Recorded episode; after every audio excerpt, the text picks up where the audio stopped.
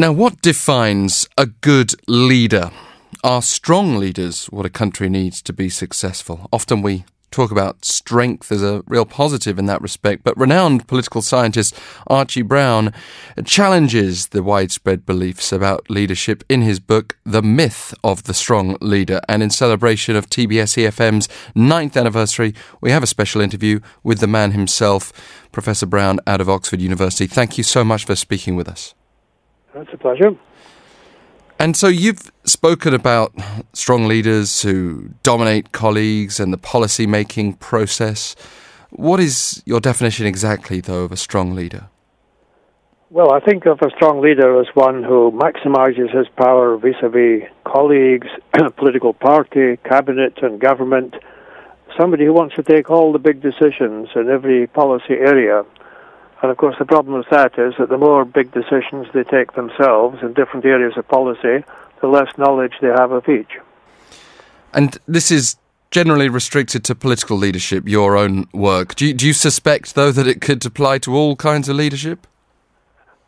My book is essentially on political leadership, but I think that many of the uh, general arguments I make apply to leadership in organizations. Um, I can recall cases in, in, uh, in, my college in Oxford where the head of the college had um, thought that some decision was absolutely sewn up, and uh, he had made promises to other people. He'd spoken to individual members of the governing body and um, persuaded them.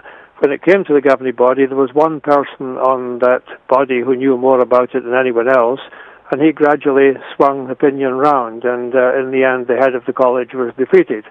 So uh, I think this is an illustration of the fact that uh, one person should not be allowed to take the decisions themselves, that other members of a collective leadership should be allowed to hear the arguments, and they may then decide that the person at the top of the hierarchy had got things wrong. How do we deal with the uh, apparent conf- conflict here? Th- th- this idea that to get elected, often strength is something that's seen as a positive in the electorate's eyes. Um, you've got to have a clear uh, idea about policies. You're not going to be able to stand up and say, well, on every decision, I'm going to um, go behind closed doors and make an informed decision with. Um, with with my colleagues. I mean, while of course that would be a sensible approach, you, you need to come out with your own bold ideas, don't you, if you want to be a, an elected leader? I think it's possible to have bold ideas which you don't necessarily say are the ideas of the individual leader, but the, the, the ideas of the party.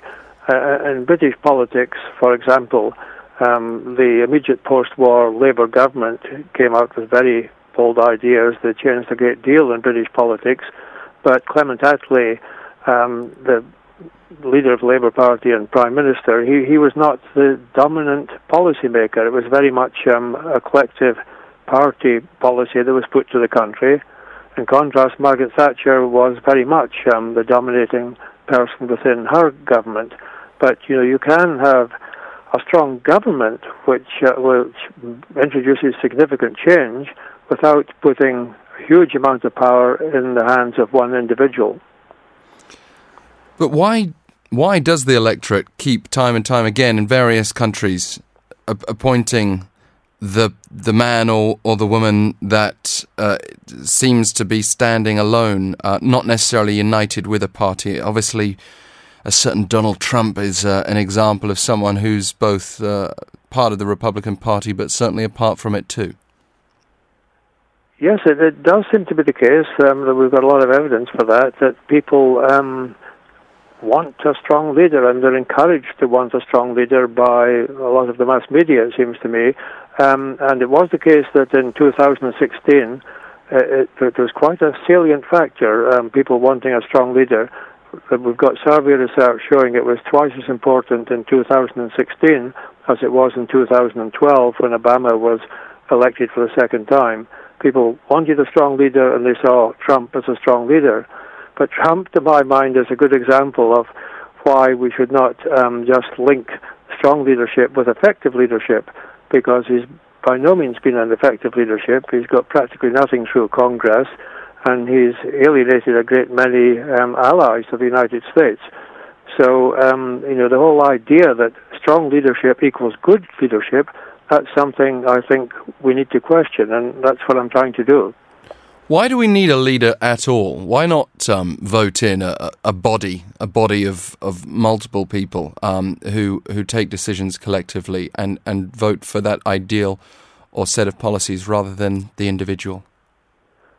I think we do need leadership that um, uh, if you if you have a elect 600 people and um, there is no leadership within that group, I, I think it would be a pretty anarchic assembly. Uh, but uh, that's where political parties come in. They provide cohesion, and um, uh, if they're sensible, a collective leadership.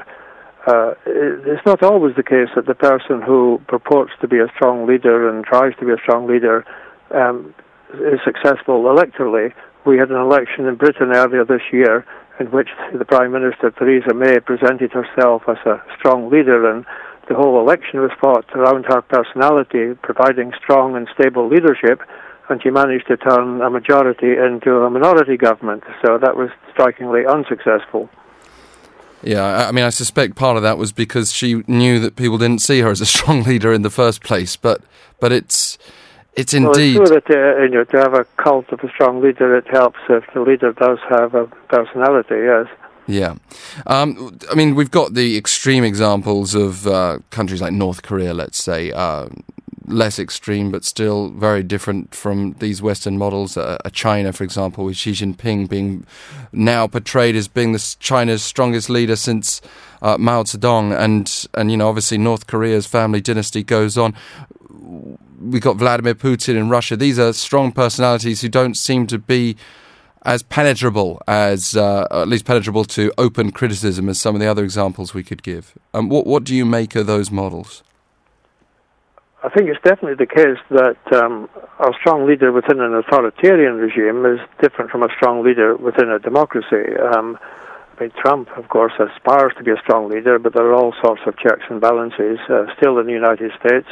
Um, in Britain, somebody like Margaret Thatcher, who was, in terms of a democracy, a strong leader, in the end, she was overthrown by her cabinet colleagues because they tired of the conviction she had that she was always right.